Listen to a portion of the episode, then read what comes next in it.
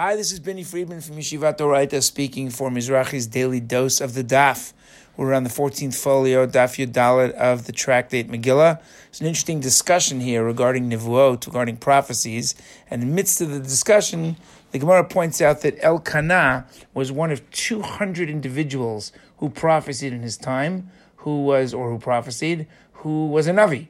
And the Gemara says, well, if there were more prophets, right, how come we don't know all the different prophets that prophesied?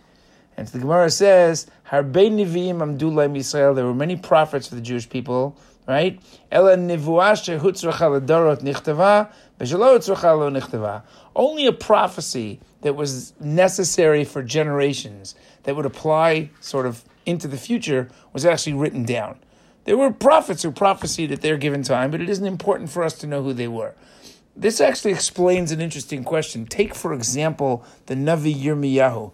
Yirmiyahu shares some very difficult prophecies, but if you look in the book of Yirmiyahu, it appears that the people, they didn't really listen to him. They threw him in a pit, they ridiculed him.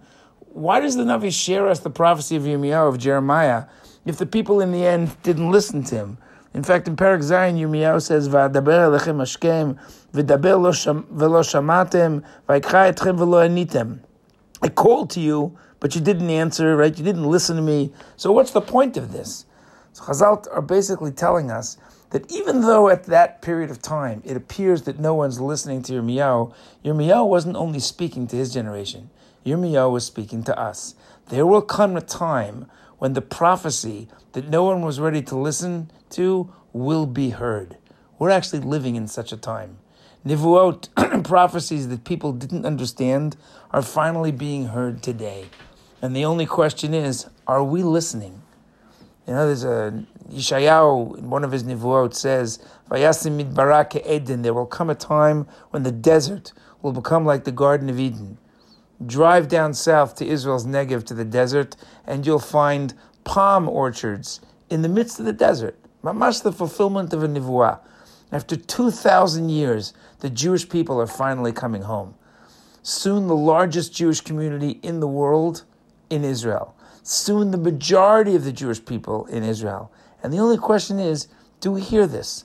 On the macro, it's about understanding that prophecies from long ago are coming true today. The only question is are we hearing that?